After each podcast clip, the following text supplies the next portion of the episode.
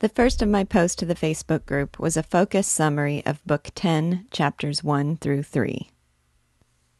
In chapter 1, all of Gringoire's shallowness and pretentiousness is in full bloom. He has abandoned any thought of Esmeralda, whom he still enjoys reminding people is his wife, because of her association with such unpleasant things as hanging.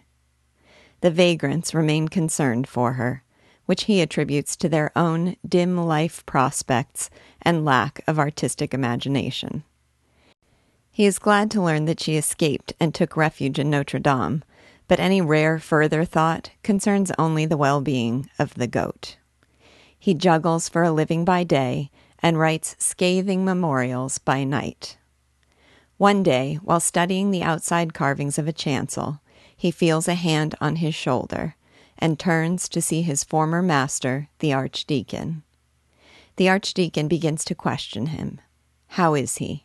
What is he doing? Does it amuse him? And while it is clear to us he is circling around the only subject that matters to him, Gringoire offers guileless and garrulous answers about his eating habits, his entertainments, and his philosophies of life. In the midst of his ramblings, a company of archers rides up in a brilliant cavalcade, and Gringoire remarks on how Dom Claude seems to stare at one of the officers. Claude Frollo says he thinks he knows him, and that his name is Phoebus de Chateaupers. Gringoire recalls once knowing a woman who swore by the name of Phoebus, but he can't seem to remember who. Claude Frollo asks Gringoire whether he has envied those fine fellows in their warlike array. But Gringoire, always shallowly self absorbed, prefers what he calls his philosophy and independence in rags. Finally, Claude Frollo gets to the real question around which he has been hovering. Pierre Gringoire, what have you done with that little gypsy dancer? Gringoire is confused by what he naively sees as an abrupt change of subject. He is surprised the Archdeacon still thinks of her. The Archdeacon is surprised that Gringoire doesn't. After all, she once saved his life.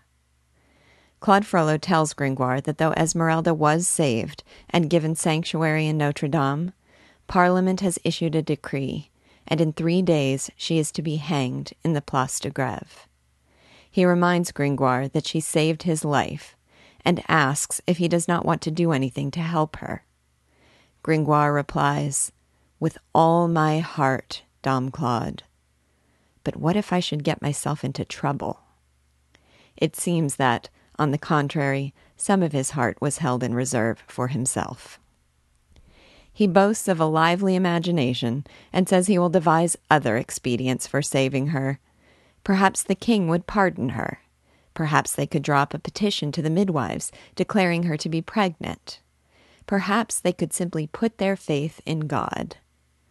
Claude Frollo has something else in mind. He proposes that Gringoire come to the church, change clothes with Esmeralda, let her walk out, and allow himself to be hanged in her place. Gringoire declares himself too fond of life to accept this plan and when Claude Frollo reminds him of his debt, he reminds Claude Frollo that there are plenty of other debts that he has not paid. The priest exhorts him to be generous, as she was in saving him, and his impassioned words bring a tear to Gringoire's eye. He yields to the suggestion, exalting the heroic gesture in his imagination as one worthy of a noble poet such as he.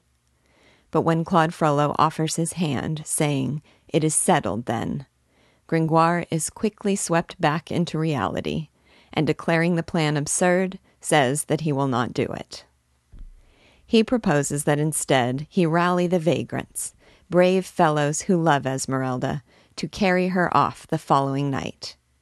He leans forward to whisper the details of his plot, but asks first, Is the little goat still with the girl? When Claude Frollo returns to his cell, he finds his brother Jehan waiting for him. Jehan proclaims that he has finally seen the light. He should be prudent and studious. He should not quarrel and lie. He should go to chapel every day. He admits that he has trampled his brother's advice beneath his feet, and he says that he is being punished for it. He is contrite and penitent, and says he wishes to become a licentiate like Claude Frollo had always wanted. But to do that, he needs money. When Claude Frollo refuses him, he declares, In that case, I shall turn vagabond, and he hurries down the stairs. Claude Frollo, ever unable to deny his brother, throws him a purse, saying, again, that it is the last money he shall ever get from him. We then move to the Court of Miracles, where there is more uproar than usual in the Tavern of the Vagabonds. They chat in low tones as if planning some great enterprise, and between the legs of every man glistens a weapon. Among them is one individual in full armor who was so entirely hidden by his warlike habit that nothing was to be seen of him but an impudent, red, snub nose, a lock of light curly hair, a rosy mouth, and a pair of bold eyes. It is Jehan Frollo de Moulin, who, as he threatened, has turned vagabond. Sitting at the back of the room, dreamily musing before the fire, is Pierre Gringoire. It is Jehan's voice rising above the uproar that we hear proclaim their plan. They will, quote, assault the church, break open her doors, carry off the lovely damsel in distress, save her from her judges, unquote. And then, in words that are ominous in a way even he does not know, quote, save her from the priests, unquote. In his enthusiasm, he throws hanging Quasimodo into the bargain. When Clopin Trouillefou cries out, Midnight! all the vagrants rush from the tavern with a clatter of arms and iron, and a procession of dark, silent men marches on toward Notre Dame. The second of my posts was called The Comic Relief of Gringoire. When Gringoire comes back on the scene, we are given a moment to breathe and to laugh. After watching Esmeralda tortured, degraded, imprisoned, rescued, scorned, and attacked, we needed a comic interlude, and no one can provide one like Gringoire. The contrast between his own inflated self image and the reality of his pettiness always provides us with a good dose of humor. He fancies himself a great philosopher, seeing a thousand ideas in the sparks that sprinkle from the fire a great artist, quote, able to roam the realms of imagination upon the wings of Pegasus, unquote. and a great soul, worthy of a noble and poetic death, or too important to die. He is able to preserve his self image as a writer and philosopher, despite the fact that his day job involves balancing chairs on his head. I am a Pyrrhonian philosopher, replied Gringoire and I keep everything equally balanced. And how do you earn your living? I still write occasional epics and tragedies, but what brings me in the most is that trade which you have seen me follow, master, namely, upholding pyramids of chairs in my teeth. That is a sorry trade for a philosopher. Tis keeping up equilibrium all the same, said Gringoire. When one has but a single idea, he finds it in everything. He is able to talk the self aggrandizing talk of the epic hero while keeping a keen eye on reality and self preservation. When Claude Frollo asks, Don't you want to do anything to help her? he answers, With all my heart. But what if I should get myself into trouble? His is a comical arrogance, absolutely guileless in nature. Instead of blaming him for his disproportionate ego, I find myself just wanting to pat him on the head. You can only shake your head in amusement when he says such things as, quote, Anaxagoras said that he came into the world to admire the sun. And besides, I have the pleasure of spending all my days, from morning till night, with a man of genius, to wit, myself. And that is a mighty agreeable thing. Unquote.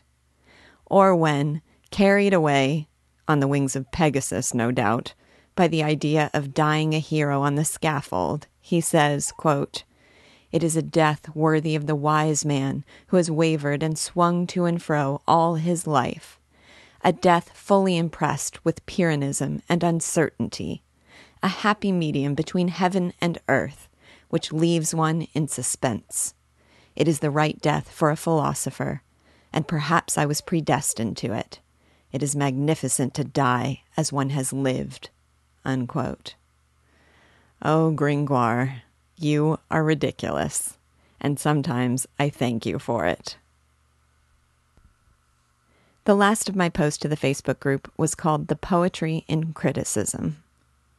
I love reading criticism of 19th century literature written in the same era.